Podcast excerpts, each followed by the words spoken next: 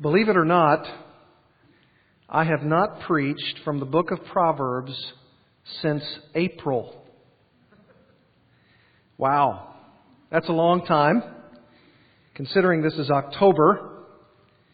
And as I look back on all of the other events and circumstances which have preempted our study together of the book of Proverbs, I'm having Proverbs withdrawals. And I need myself to get back into this book. And I agree with what Dr. Zemek has said about this portion of our Bibles. And so, with joy, we enter into the 77.2% of our Bibles, the Old Testament to the book of Proverbs. And I want to invite you to turn there with me to this wonderful book of wisdom from the Old Testament. If you remember back that far, and it would be hard even for me to do so, we are in the midst of a Bible study on Proverbs chapter 15. And I'll invite you to turn with me to look tonight at Proverbs chapter 15. We'll finish up this excellent chapter with a third and final look at our subtitled series, Wisdom in a World of Foolishness. Wisdom in a world of foolishness. When we first looked at this particular chapter, we actually drew from the latter part of chapter 14, beginning in verse 33, and then on into chapter 15, verses 1 to 4, with the first of three of our outline points, which was godly wisdom for foolish living and talking. Godly wisdom for foolish living and talking. And then we taught a second message on wisdom in a world of foolishness, covering verses 5 to 19 of Proverbs 15, under the outline point, Godly wisdom for foolish concepts and conduct. Concepts and conduct. And I'll not go back over any of that material by way of a review mainly because I want to spend all of our time tonight that we will have together going through the third and final part of our little mini series here in this chapter, Wisdom in a World of Foolishness, and that would be to give you a third and final point, and that is godly wisdom for foolish education and energy. Godly wisdom for foolish education and energy living and talking, concepts and conduct, and education and energy. I think you'll find out exactly what we mean as we go through these very, very significant proverbs. I use the outline point of foolish education and energy because in some way all of these proverbs in verses 20 to 33 have to do with either the education one receives from his parents or from the environment around him, or these proverbs speak of the foolish energy a person uses to achieve what he desires in his life and how God's wisdom is needed to redirect that energy into holy uses. So you follow along with me and see if this isn't the case with Proverbs 15, 20 through 33. Let me read it for you. Proverbs 15, 20 to 33. A wise son makes a father glad, but a foolish man despises his mother. Folly is joy to him who lacks sense, but a man of understanding walks straight.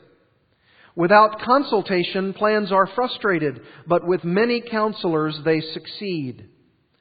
A man has joy in an apt answer, and how delightful is a timely word.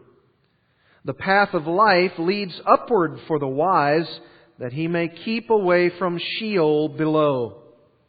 The Lord will tear down the house of the proud, but he will establish the boundary of the widow. Evil plans are an abomination to the Lord, but pleasant words are pure. He who profits illicitly troubles his own house, but he who hates bribes will live.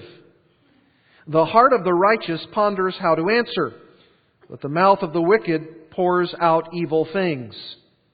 The Lord is far from the wicked, but he hears the prayer of the righteous. Bright eyes gladden the heart. Good news puts fat on the bones. He who he whose ear listens to the life-giving reproof will dwell among the wise. He who neglects discipline despises himself, but he who listens to reproof acquires understanding. The fear of the Lord is the instruction for wisdom, and before honor comes humility.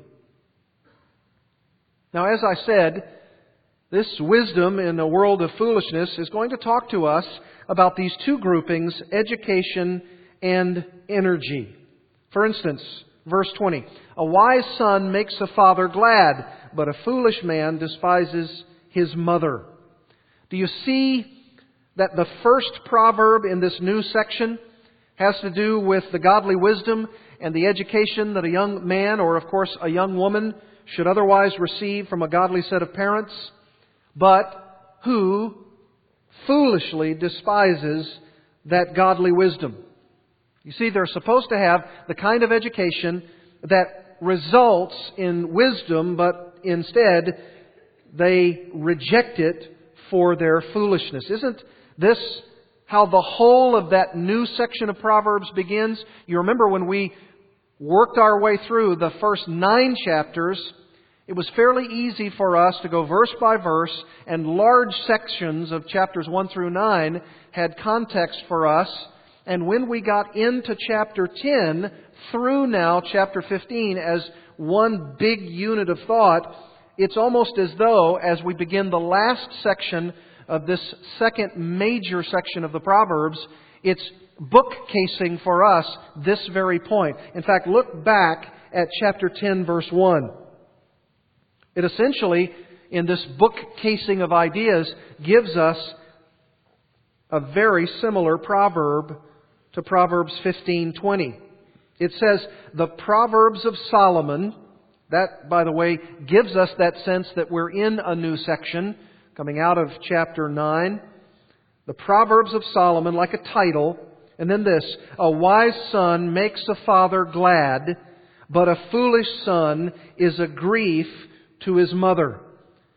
That major section, as it begins, starts that way, and now as we come to the end of a major section of the second section of Proverbs, it tells us essentially a very similar thing. The difference, of course, if you can see it between the two Proverbs, is that there in Proverbs chapter 15, verse 20, the actual attitude of the son is in view.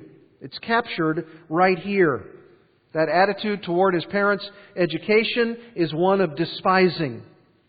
Verse 1 of chapter 10, of course, centers on the grief of the parents, but the foolish son in this proverb is depicted as one who despises that education and instruction of God's gift to us in our parents. And they surely are a gift. You just heard of that in the testimony. The gift of some pretty good education. Our parents have been given to us by God for the purpose of educating us and instructing us in the way of godliness. And when godly parents teach us that kind of wisdom, which they have gained from God's Word, and we as children have received that godly wisdom, we make them glad parents. Yet when we reject that wisdom, we grieve our parents and when that godly wisdom is spurned by the child who in his heart does nothing but despise in his attitude, it brings a grief strickenness to mom and dad for the despising of that very education. Turn back in your Bibles to Proverbs chapter 1, and you can even see a hint of this in verses 7 and 8. It's almost as though these verses pop up to signal for us some kind of break which begins a new section. And there's no question that in chapter 1, verse 7, it ends a section, and then verse 8 begins another section. Proverbs 1 7, the fear of the Lord is the beginning of knowledge. Fools despise wisdom and instruction. And then beginning this major section of Solomon's teaching after this introduction of verses 1 to 7. Verse 8 Hear, my son, your father's instruction, and do not forsake your mother's teaching. And then chapter 12, verse 1. Whoever loves discipline loves knowledge, but he who hates reproof is stupid. Look at chapter 13, verse 1. A wise son accepts his father's discipline, but a scoffer does not listen to rebuke. And then all the way over to chapter 23. Chapter 23, verse 22. Proverbs 23:22 Listen to your father who begot you and do not despise your mother when she is old. Buy truth and do not sell it. In other words, gain from the education that you're receiving. It's very valuable. Buy it. Don't sell it. It's priceless. Get wisdom and instruction and understanding. Chapter 30, verse 17. All of these proverbs signaling for us sections which are maximizing this same point. Proverbs 30:17 The eye that mocks a father and scorns a mother listen to the graphic nature of this the ravens of the valley will pick it out and the young eagles will eat it. Referring to the eye. Not literally of course but figuratively. The the eye of a son that mocks the education that they've received from godly parents, the person who scorns his mother with that spiritual eye, God says these spiritual ravens and eagles will pick it out and will eat it. Very, very graphic language that speaks to us of the value of the education that we receive at home. Now, of course, we know that not everybody has received that kind of education. But you're sitting here for the very opportunity to hear my preaching to you and then to turn around and to give that kind of education to your children. So many of you in our congregation, even tonight, have your children sitting around you so that they are hearing what I'm saying and then you can go home and reinforce those things. The education that we all ought to receive from the Word of God. Even look in our own chapter, chapter 15, at verse 32. We read it just a moment ago. He who neglects discipline despises himself, but he who listens to reproof acquires understanding. And if it's true that verse 20 says that a wise son makes a father glad, look at verse 13 of this same chapter. A joyful heart makes a cheerful face, but when the heart is sad, the spirit is broken. And didn't Kathy Kroll say that in her testimony? About the sadness on the face of parents when their children veer from the paths of righteousness. It is exceedingly sorrowful.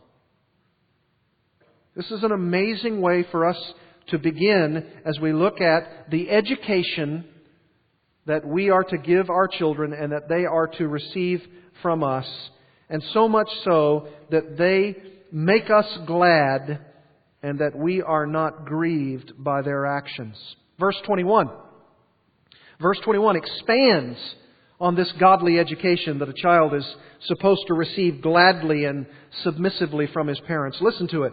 Folly is joy to him who lacks sense or lacks heart, but a man of understanding walks straight. Or as the ESV says, a man of understanding walks straight ahead. I like another translation that I've used in these studies, the New Living Translation, which I think has been uh, helpfully captured by one of its translators, Tremper Longman. And he says in the New Living Translation of this verse, this is the translation, stupidity is joyful to those who lack heart, but the competent make their going straight. Isn't that graphic? Stupidity is joyful to those who lack heart. The fool, as Solomon teaches his sons that they should not be, the one who lacks sense or the one who has a, uh, the lack of a discerning heart, a heart of understanding, the non Christian in our vocabulary, has it all twisted, doesn't he? They think that their foolishness, they think that their stupidity is actually joy. And isn't that true? Haven't you hung around people or haven't you had the experience, maybe even as a young person, when you did things that were utterly stupid? And you thought, man, this is great. Aren't we having a great time? I remember as a non-Christian, as a freshman at Arkansas State University, joining a fraternity. And it was a fraternity that was known across campus as a party fraternity. And I remember drinking with these young guys in this fraternity. And I quickly found out in the first semester, that time when they do all the hazing, how utterly stupid that was, even as a non-Christian. Now I think the Lord was drawing me to Himself. But even then, as someone who was not regenerated, I still, nevertheless, at times would go to some of these parties and I would see all of these guys drinking, and they often drank far more than I did because there would be a time in which I would stop and then I would just look at them and through the evening, when we were supposed to be studying for the next day, when we were supposed to be responsible, I would see these guys drunk in a drunken stupor, and some of them, not to get too graphic, would be throwing up all over themselves, and then they would get up the next day, they would have a huge hangover, they wouldn't go to class, they would be getting failing grades, they were doing lousy in school, and I would talk to them and they would say, Hey, wasn't that a great party last night? And I would say to myself, no, that was stupid. And I finally recognized about halfway in to joining that fraternity that I didn't belong there. I didn't, I didn't belong there. I didn't need to do that. And I thought about that when I thought of this proverb. Stupidity is joyful to those who lack discernment, who lack understanding. It's, it's kind of the person that you hear of in the Bible when they call evil good and they call good evil. They think the opposite of what the right thing is, is the best way to go. They think that all of the things that they're doing that they think in their minds gives them joy is, when you understand it biblically, stupidity, foolishness. It's a person who lacks the internal moral fiber to understand the difference between folly and wisdom. And so we end up thinking that folly is joyful, and conversely, that the true God wrought joy, the joy of knowing Christ, the joy of serving the Lord, reading His Word, being educated in the wisdom of God, is but pure folly. There are people who are out partying right now who think that what we're doing and what you're listening to is pure folly. And we ought to understand where they're coming from. That's what they think. But a young man of understanding, Solomon says, not like the stupid man, but a man of understanding has a competency about him. It's an interesting word, a competency. All of his paths are straightened before him. You've heard of the idea of someone having a clear road ahead of him. That's this man. Has a clear road, a straight path ahead of him. Remember verse 19 of this chapter. The way of the lazy is as a hedge of thorns, but the path of the upright is a highway. Implying the idea that if you do the right thing, you can just go straight ahead. The coast is clear. You can do the right thing and walk a straight path, and God will bless you. Listen to what Bruce Waltke says about Proverbs 15:21. The senseless person who finds joy in flouting the moral order recklessly turns aside from the path of duty and life, but the understanding person stays the course for the joy set before him. Now I ask you, how about your education? How about what you have received from the Lord? How did you receive what was given to you? Are you a wise son that makes your father glad because you've traveled a level path of righteousness? Or are you a despising son who has misread the whole of life and you can only see folly ahead of you and you think that that's some kind of misplaced joy?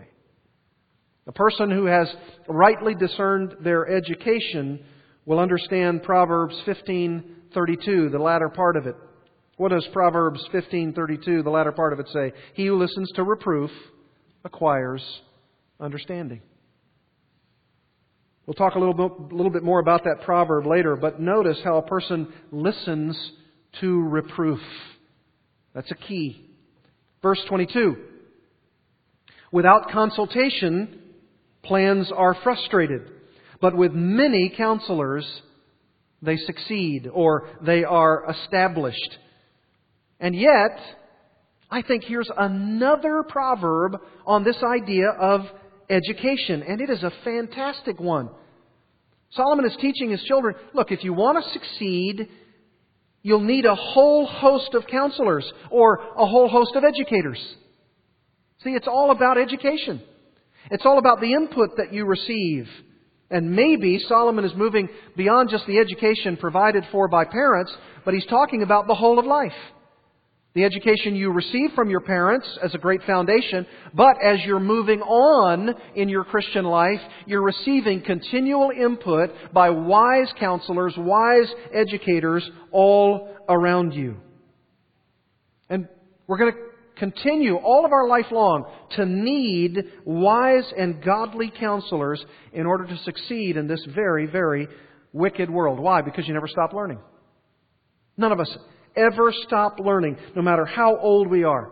We're constantly in need of those around us who will give us godly wisdom for our successful navigation in this very, very treacherous world. Solomon says that a person who doesn't avail himself of a multitude of godly counselors, godly educators, he will have his plans, what does it say? Brought to nothing. That's the literal Hebrew rendering. Brought to nothing. Brought to naught. I love what Tremper Longman says about this particular proverb. He says, The sage puts a premium on seeking advice. The sage puts a premium on seeking advice. After all, the book is training its recipients to be wise, to have the ability to read circumstances and people, and thus to do the right act at the right time. Such advisors are invaluable to people as they make crucial decisions, whether for themselves or for their community. If one wise person is helpful, then a multitude of them would even be more beneficial. Yet, no matter how many advisors there are, they must be truly wise in order to be helpful and prove this proverb right. Very, very true.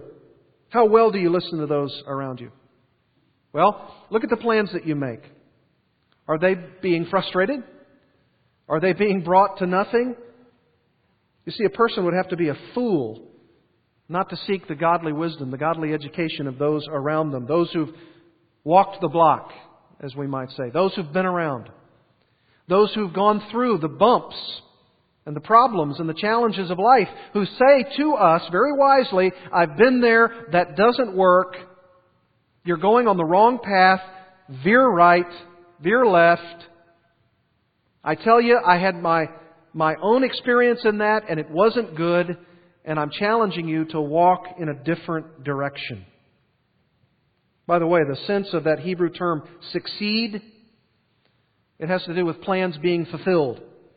Literally, plans which stand up, or plans which rise up. Plans that are able to come together. They stand upright as good plans, solid plans.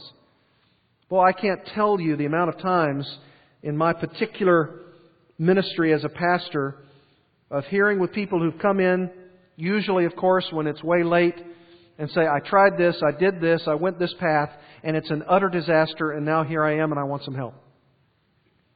And often, part and parcel of the reason that they come to me in that way is because they have not listened to a multitude of godly counselors around them. They did not listen to good, solid, biblical educators. Look at chapter 12 of Proverbs, verse 20. It's another verse on counselors. Notice what it says, Proverbs 12:20. Deceit is in the heart of those who devise evil, but counselors of peace have joy. Well, if counselors of peace have joy, when you hang around them, they're going to show you some joy. They're going to impart their wisdom to you. Look at chapter 13, verse 10. Through insolence comes nothing but strife, but wisdom is with those who receive counsel. Now, I know, I know. Even maybe some of you young people will be saying, Yeah, yeah, I've heard all that before. But I know the way of the world. I know what's out there. I know what I'm doing. You're going to stub your toe. You're going to stub your toe. I've said it, I think, several times from this pulpit. I recognize that I was an unbeliever in most of my growing up years, but now that I'm in Christ and I realize as I look back on things what an idiot I was. What a colossal, stupid fool I was. I had that same mindset. That mindset that said, look, I know what I'm doing. I can go on my own.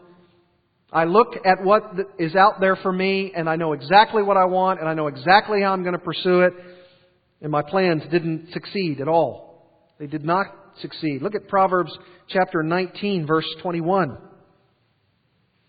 I didn't realize this back then. Many plans are in a man's heart. That's what I had. I had a lot of plans in my heart, but I left this out. The counsel of the Lord will stand. Don't forget to heed the Lord's counsel. At the same time, you're looking for the counsel of others. And just when you yourself are called upon to provide an exact educational nugget or some proverbial wisdom to your children or to others to give them precise counsel which will, will set your friend or your, your child or some person on the right course of action. Verse 23 says of Proverbs 15, a man has joy in an apt answer, and how delightful is a timely word. This is so good. Here's the sense of it. The sense of this proverb is that you, the person who has been given counsel through this multitude of counselors, you have learned, you have profited from it, and now someone is coming to you for counsel, and at the very right moment, as you have learned from the counsel that you have received, you now have a wellspring of counseling opportunity to turn around when they desperately need it, and you counsel them, and how delightful is that timely word. Because you've learned. You've received from the counsel of others what you need. And the person who receives it receives it with joy, and they have delight, and you have delight because you are overjoyed at the opportunity that you've been given to speak into their situation. That is probably, my friends, the greatest joy that I have in the ministry of the gospel. It's probably the greatest gift that I've received as a pastor. When I'm sitting at my desk across from someone who is desperately in need of good, solid counsel and because I have listened to other counselors, whether they be people in my life, books that I've read, the Word of God that has been poured into me, and I'm able, through God's grace and His providence and through His timing, give someone a word from the Word of God, and it changes their life. That's the greatest joy. Absolutely the greatest joy. How delightful is a timely word. It gives so much grace so much joy to impart some of God's wisdom to others who need it at that very time. By the way, have you seen the connection with the word joy in three of the first four Proverbs here? Look back at it. Verse 20. A father has joy or gladness when his son listens to godly education. Verse 21, negatively now, a foolish, senseless son stupidly thinks their education in the world of folly is actually joyful. That's a negative illustration. Verse 23 A man has resounding, delightful joy when they receive a timely word of education that is for them wise and beneficial. There's a thread that runs through these proverbs. And the idea of this proverb in verse 23 is that you're looking for someone to give you a right answer for their need in the midst of a particular situation or a dilemma that they have, and they're searching for that answer, and it's joyfully reward, rewarded with a timely word from you. Boy, what, what blessing, what untold blessing when you are being able to be used by God to give the Word of God to someone else, and how delighted they are when they receive it. There's no greater joy in ministry. There's no greater joy. Look at Proverbs chapter 10, verse 14, just to underscore this point. You say, well, how much, how long will it be where I can then be that person who gives a joyful word, a timely word? Verse 14 of chapter 10 Wise men store up knowledge, but with the mouth of the foolish, ruin is at hand. Well, it's going to be a process in which knowledge is continually stored up in your life. Store it up. In fact, look back at our chapter, chapter 15, verse 14. Do you remember this? The mind of the intelligent seeks knowledge, but the mouth of fools feeds on folly. You're going to seek knowledge. You're going to grope for it. You're going to ask God for it. You're going to be asked by someone a question that you may have difficulty initially answering, and you're going to say, I need some time. Let me think about that. Let me study God's Word. Let me ask someone else. I want to give you that knowledge. Well, if you store up that kind of knowledge, you might have that more readily accessible to someone who asks it. It may not mean that you always have the right answer in the most timely way at the right time, but you're getting there. You're getting there. You want God to bless you by being a wise counselor to others. You want to be one of those multitude of counselor type people, right? So that when someone comes to you, they say, That's the reason why I like you. That's the reason why I rely on you. I lean on you because you're one of my multitude of counselors. Chapter 24. Chapter 24 also underscores this. Verse 26. This is interesting. He kisses the lips who gives a right answer. You may even have at some point a right answer for someone and they're so overjoyed they kiss your lips. Chapter 29, verse 20. This is from the negative perspective. Do you see a man who is hasty in his words? There is more hope for a fool than for him. See, don't be so hasty. Think about it, pray about it, study the Word of God, Store up that knowledge. The intelligent person seeks knowledge. And don't forget Proverbs 16:1. The answer of the tongue is from the Lord. The answer of the tongue is from the Lord. It should be. Should be what we're giving people. We'll get to this one a little bit later in our message tonight too. Proverbs 15:28. The heart of the righteous ponders how to answer but the mouth of the wicked pours out evil things. Very, very wise educational words. Now, verse 24, we begin to move a little bit from education now to what I've called energy. Look at it with me. Verse 24 begins a shift, I think, in Solomon's movement of his own teaching, moving from the education motif, as I said, maybe to the sense of the energy a person uses in pursuing what they desire to achieve in life. Listen to how verse 24 begins a section on godly wisdom for foolish energy. The path of life, verse 24, leads upward for the wise that he may keep away from Sheol below, or the netherworld below. This is where I think this shift occurs. It's the contrast between someone who desires to say, stay on the path of life, a reference, of course, to both, I think, temporal life, but ultimately the eternal life of heaven and bliss and righteousness and joy, as opposed to what Solomon says there is Sheol, or the netherworld, which I think speak, speaks beyond just the sense of the grave, but beyond, I think, because it's contrasting it's opposite to the way of eternal ruin. It isn't simply the grave or the place of the dead. It often could mean that, but here I think it goes beyond that. It's obviously, I think, speaking beyond the grave to a place where the downward spiral of a person's life has kept them plummeting all the way down into a disastrous life, including one hereafter. Rather, Solomon says, you want the right kind of godly education which gives you the energy, God's energy, which takes you in an upward direction, the upward life, and of course to the life beyond. This is, this is the energy. All of us have been given energy. Physically, literally, and spiritually. Have you ever noticed how people, when they have been confronted with some kind of uh, major accident, You hear sometimes of exploits where uh, somebody was able to lift up a, a car uh, to extricate somebody who's been injured and uh, trapped by that car, and they had a massive infusion of adrenaline. Well, I believe, even from a spiritual perspective, that God gives us spiritual energy and even physical energy for that matter to do what we need to do to be right in this life. And that proverb, I think, tells us very clearly that the path of life leads upward for the wise. God gives us the energy, the capability, that's the word you want to use, the opportunity to rise above the circumstances, to find the true path of life, as opposed to someone who is headed below, down to a Christless eternity. Verse 25 places another, another emphasis on this idea of what energy a person is expending to mistreat those around him.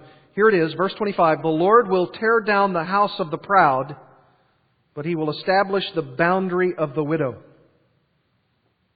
Now, Solomon in verse 24 speaks about going up or coming down.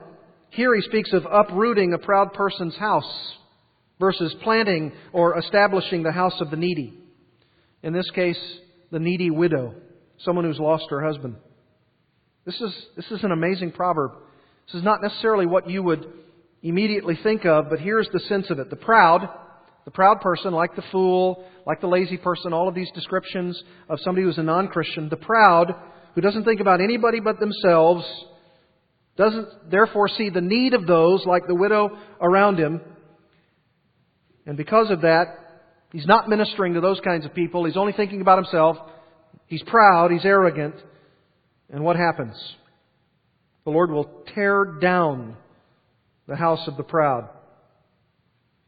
And what does Yahweh do? He's ever sensitive to the needs of the widow. Why? Because the widow has nothing but dependence. They have no human resources, especially back then in that particular culture. In the ancient Near East and its culture, there were a lot of violent, proud, arrogant men who would prey on widows. They were aggressive and conniving men who would prey upon widows, take whatever they wanted. And often widows were severely abused at the hands of these vicious predators. Well, if that's the case, the proud preying on people like these widows, what does the Lord do? Solomon says he will establish, that is, he will protect the widow. It may even be that the use of the term boundary here means literally that a proud person, an arrogant person, a foolish person, a treacherous person would take the widow's place, which would have boundary markers Today, we might have little flags up, or we might have a way at the courthouse to determine exactly what the boundaries of our property would be. And if anybody moved into our property, we would know it instantly. But in those situations, if a husband is gone, and a widow is there, and she's doing all she can just to keep up the home portion of her property, begins to realize, probably sometimes only incrementally, that the boundaries the boundary markers of her home are getting smaller and smaller and smaller. And you know what she finally determines? She discerns that some ruthless man who is attempting to extend and expand his land would be unfaithfully and secretly pushing closer and closer the boundary markers of her property. Maybe she doesn't even realize it until it's too late. And then maybe he begins to make a case. No, that's always been my property. That's, that's always been what I've owned. She's only owned a certain portion of this. And in a very patriarchal society back at that point, what was a widow to do? How could she defend herself? How could she protect herself? You know what the Bible says here? The Lord. He will establish the boundary of the widow. He'll protect the boundary markers. This is, this is amazing all of the energy that a ruthless predator would take to literally enclose a widow so that she would not have the things that she has otherwise been given by her husband, and now he's deceased. the Lord will protect her. And all of the energy and all of the attention that she gives to the very essential elements of life. All she can do is cry out to the Lord and say, Lord, help me. Help me against these ruthless people. Somebody who comes by and says, Boy, have I got a deal for you. Someone who connives into convincing this woman that she needs something or that her property is far less than what she assumed. The energy of a man who preys upon the widow, it will be evil to him, and what he thinks he's doing to expand his investments ultimately is what the Lord is doing to tear down his house. You see the great contrast here? The more you try to deceive those around you as a proud and arrogant person, the more the Lord's going to tear down your house, and the more He's going to protect those for whom you are preying upon. Look at verses 26 and 27. Moves right into the very next dimension of these kinds of shady dealings and unscrupulous practices and what the Lord will do with the people who use the energy that God gives them for unrighteous purposes. Listen to it. Verse 26 Evil plans are an abomination to the Lord, but pleasant words are pure. He who profits illicitly troubles his own house, but he who hates bribes will live. Do you see the connection with the previous verse? These hang together. The Lord tears down the house of the proud. He establishes the boundary of the widow. Evil plans are an abomination to the Lord. These evil workers, they're repugnant to the Lord. He'll deal with them. Pleasant words are pure, those who speak them, those who live them. And verse 27, he who profits illicitly, like moving these boundary markers, troubles his own house, but he who hates bribes will live. You see all that the Lord is doing by giving us the energy that we need for righteous purposes. God gives that to us to do good and not evil. We just spoke of the frustrated plans in verse 22 and the proud man's house being torn down in verse 25. Now, Solomon essentially combines these two thoughts in this pair of proverbs by saying that an evil man, one who is characteristically an evil worker, a wicked worker, a non-Christian, is an abomination to the Lord. He's repugnant to the Lord because of his evil plans. And because of it, he'll bring nothing but trouble on his own house. That means his life. Especially those who try to profit illicitly from other people. The Lord hates that. Hates those people who prey on others to swindle them. Protects the widow. He honors the person who hates a bribe. It says he will live. He's going to prosper. Instead, if you pleasingly and pleasantly use pure words, honest words, words of integrity. This word pure that you see there, listed, verse 26, but pleasant words are pure. Waltke writes, in this proverb, that particular root word, that idea, functions as a metonymy for words which find God's favor, His favor the antithesis of abomination. The proof of the truly needy is that their plans and speech are free of all unethical impurities. That's what he's saying there. That's the contrast. Instead of someone who's trying to swindle others, their evil plans, their proud hearts, he says the proof of the truly needy is that their plans and speech are free from all unethical impurities such as lies, distortions, and harshness that hurt others. Such words shine before the Lord like the pure gold in his sanctuary, and to the addressee they are sweet to the taste and healing to the bones. That is so true. Not just speaking a timely word that ministers to a person in the moment, but your whole life is characterized by pure words, sweet words, pleasant words. You're not trying to, trying to swindle anybody. You're not trying to move boundary markers. You're living to help widows. You're living to help those who are disadvantaged. That's why Proverbs 2:10 says knowledge will be pleasant to your soul. That's why Proverbs 3:17 says wisdom's ways are pleasant. That's why Proverbs 24 verse 4 says, "By knowledge the rooms are filled with all precious and pleasant riches." That's the reward of the Lord. That's what he gives those who have pure words, pure motives, sweet speech, pleasant ideas. And we move right into verses 28 and 29. Speaking of how a person uses, again, this energy that God gives us to speak and do right things. Listen to it. The heart of the righteous ponders how to answer, but the mouth of the wicked pours out evil things. Verse 29 The Lord is far from the wicked, but he hears the prayer of the righteous. Again, I like the New Living Translation of that first proverb, verse 28. The heart of the righteous meditates before answering, but the mouth of the wicked blurts out evil. What do you see here? The righteous person?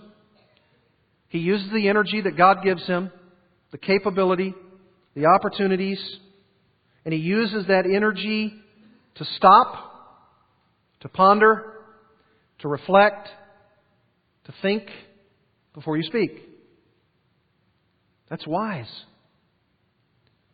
You have the energy, you have the capability to say something, like one other proverb says, that life and death are in the power of the tongue, and you have the opportunity, and when you're called upon to speak, you stop, you ponder, you meditate how to answer in the best possible way. As opposed to a fool who just blurts out whatever's in his heart. And if he's a fool, what's in his heart? Evil. Just blurts out evil. Someone who's looking for wisdom and guidance and you want to stop and consider how to pr- precisely respond without giving a quick and ill conceived answer. So, the unrighteous person takes the energy that God has given him and they automatically, impetuously, with an adrenal flow sometimes that is amazing, and you can see it often on television. And one of the persons that I often see doing this, and it amazes me whenever I see him on television, is the actor Alec Baldwin. And you've seen him sometimes on these late night talk shows, and someone begins to strike a nerve with him about something political, and it's almost as though he is enraged about the Republican Party or about conservatism or about whatever it may be, and it's almost as though he is the living embodiment of this very proverb. The mouth of the wicked pours out evil things. He just pours it out. This is, this is a great, great contrast here. The heart of the righteous ponders how to answer. We think. We use the energy that God gives us to stop, meditate. Just like Proverbs chapter 24 verses 1 and 2. Do not be envious of evil men, nor desire to be with them, for their minds devise violence, and their lips talk of trouble. Using the energy that God has that's given human beings, what do they do? What do they do with the time and the energy that they have? They, their minds devise violence, and their lips talk of trouble. By the way, that word devises there, devises violence means to ponder, to reflect. That's what they're reflecting on. That's what they're doing with the energy that God gives them. Proverbs chapter 15, verse 2, in our own very chapter. The tongue of the wise makes knowledge acceptable, but the mouth of fools spouts folly. You can't get around this. Spouts, blurts, pours, versus stopping, weighing, thinking, meditating,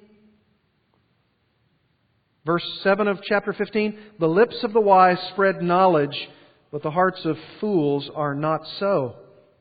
Verse 14 The mind of the intelligent seeks knowledge, but the mouth of fools feeds on folly. This is exactly in contrasting terms why Proverbs 15:29 says, "The Lord is far from the wicked, but he hears the prayer of the righteous." Oh, we could camp out for a long, long time on this one. What does the Lord spend his, his limitless energy doing? Well, in part, and this is so wonderful, he spends his energy hearing the prayer of the righteous. See, if you spend your energy, your time, your effort meditating upon the right answer for people, pouring into God's Word, God knows that when you're talking to Him, He'll be intently listening.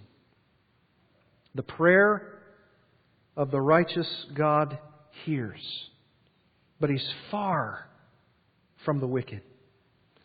What does that mean? Does that mean that God doesn't hear the prayer of a wicked man? No, not necessarily. It, it's the sense that the wicked cannot approach God in prayer in the sense of God's favor. God hears everything. God knows everything. It's not a commentary on his lack of omniscience. He is omniscient. It's the idea of the regarding of a wicked person with favor. He doesn't do that. But he regards with favor the person who comes to him who is wise, dependent, and the Lord listens. Tremper Longman again says, It is not that Yahweh is unaware of the prayers of the wicked. The verse does not mean that God listens only to the prayers of the righteous and does not even hear those of the wicked. The verb here in Hebrew often implies a response. God does something about the prayers of the righteous.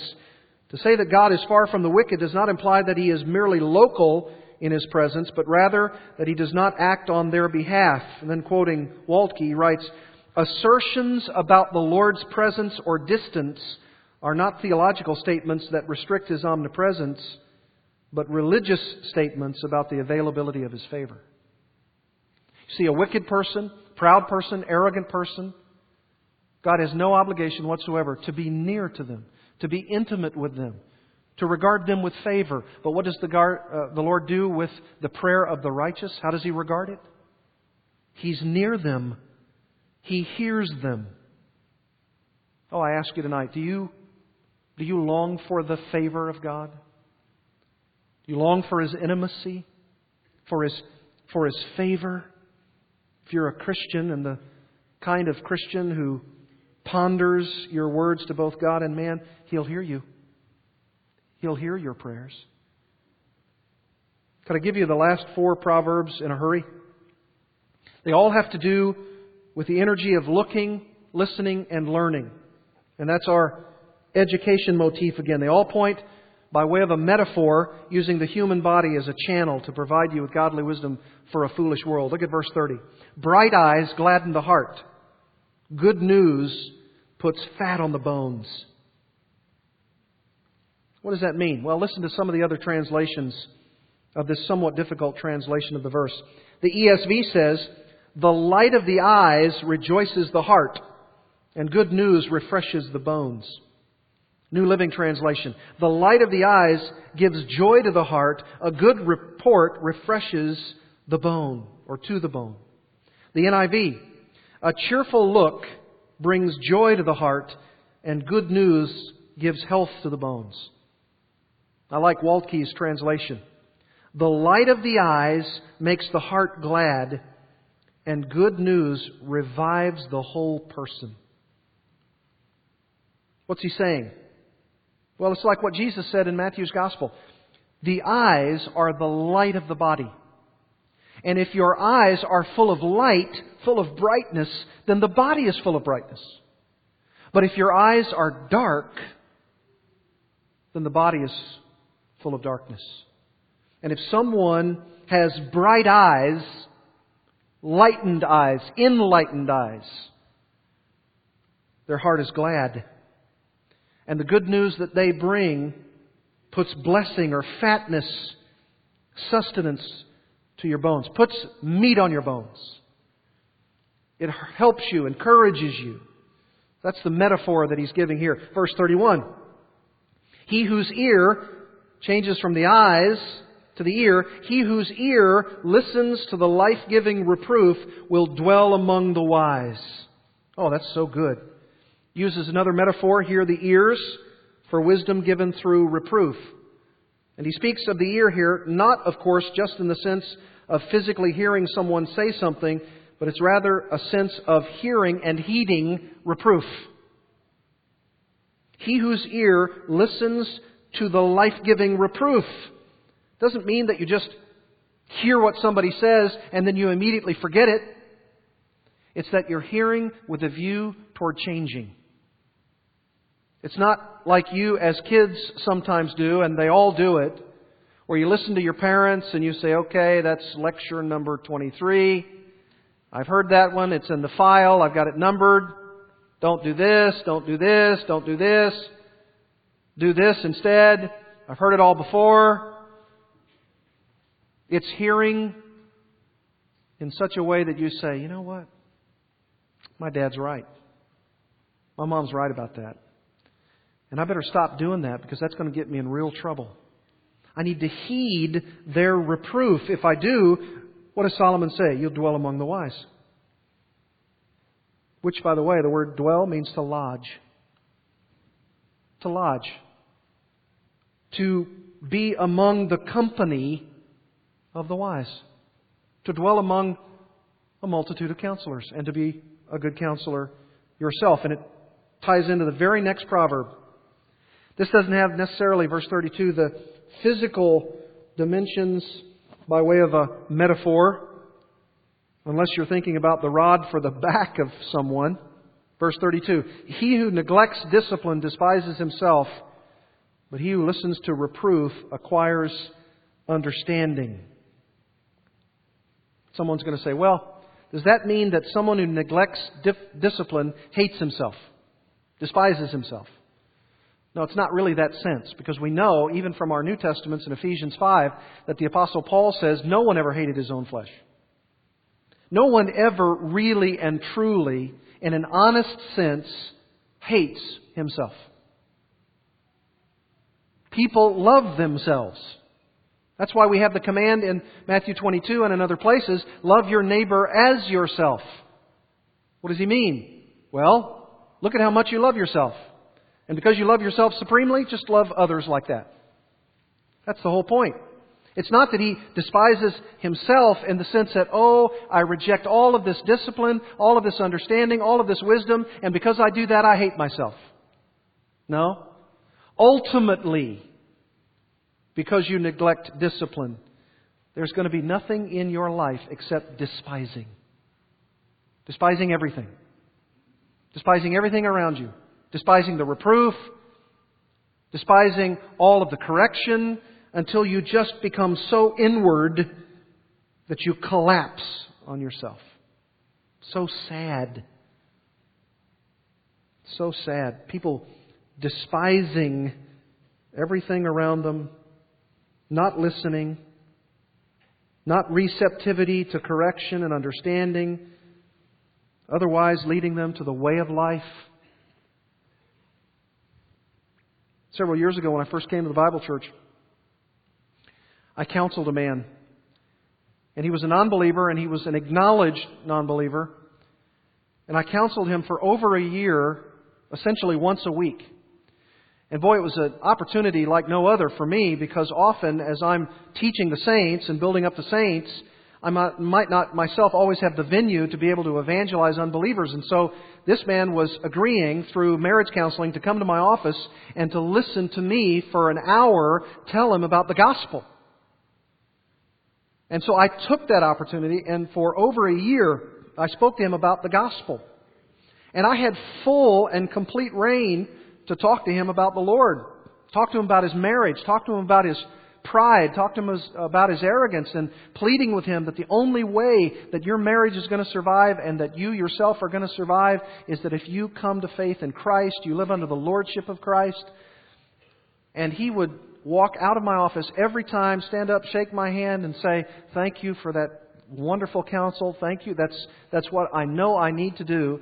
And the last time we ever met, he said, All of the things that you've taught me, I know that that's what I should do, but I'm not going to do it. And there was a sense in which I thought, Lord, have I wasted my time?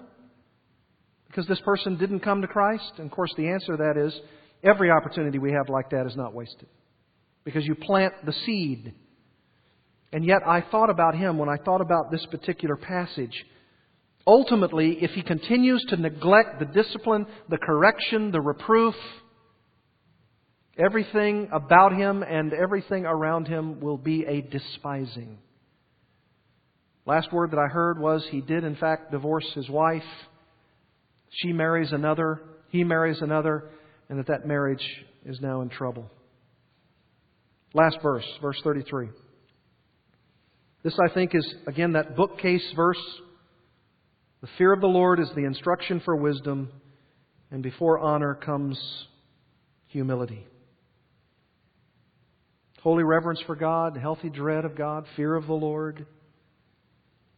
And yet, here, Solomon, I think, for the first time, adds a new twist. And that's the latter part of the verse. Before honor comes humility. It's a lot like James 4:10, isn't it? Humble yourselves in the presence of the Lord, and he will exalt you. As we close tonight, let me ask you do you like the education that you've received biblically? Or you do, you despise it? Do you like the energy for holy purposes that God gives to all men to pursue Him and to pursue others in the right way? Or do you use all of the energy of your life to pursue unholy things? These proverbs are life giving. And if you would but heed these things, being educated in the right way, and on the proper spiritual nourishing and energy that God gives you, I'm expending that energy for the glory of God, you'll be blessed in what you do. Doesn't always mean that your life will be as easy as it could be, but even in the hard times, the energy that God gives you is a grace upon grace. Even if Paul the Apostle says, Lord, take this thorn in the flesh away from me, and you hear the response, My grace is sufficient for you. My grace is sufficient for you to have the energy that you need to deal with the messenger of Satan, the thorn in the flesh. May God give us, all of us, the education and the energy for righteous, holy purposes as we have been impacted by these proverbs. Let's pray together. Father, we do ask that you would make us ever so sensitive to the things that you have given us. Lord, I pray that no one would walk from this place and despise the teaching they've received. Lord, it may be that someone does not initially do that tonight, but as they continue to live their life apart from you, despising ultimately the plans, the goals, the desires, the aspirations, the energy you give us to succeed in holy ways. Lord, I pray for them that you would convict them, challenge them to say yes to righteousness and to say no to sin. Lord, for us as believers,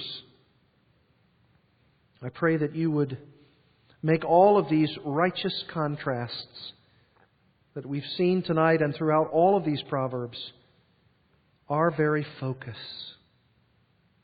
Lord, bring to mind these Proverbs.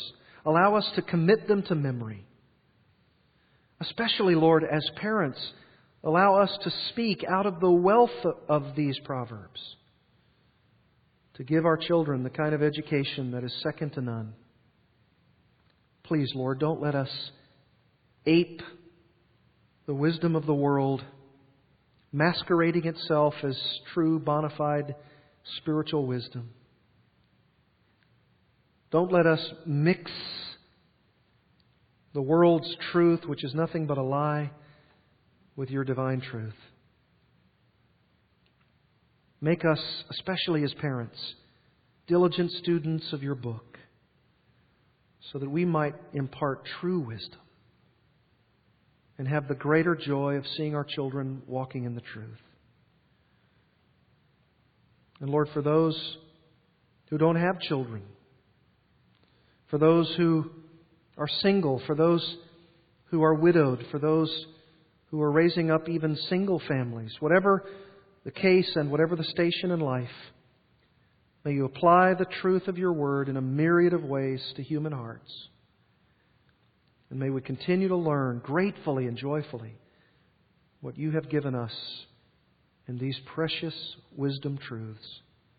We love your proverbs, and may we live them out for your glory and your honor. We pray in Jesus' name. Amen.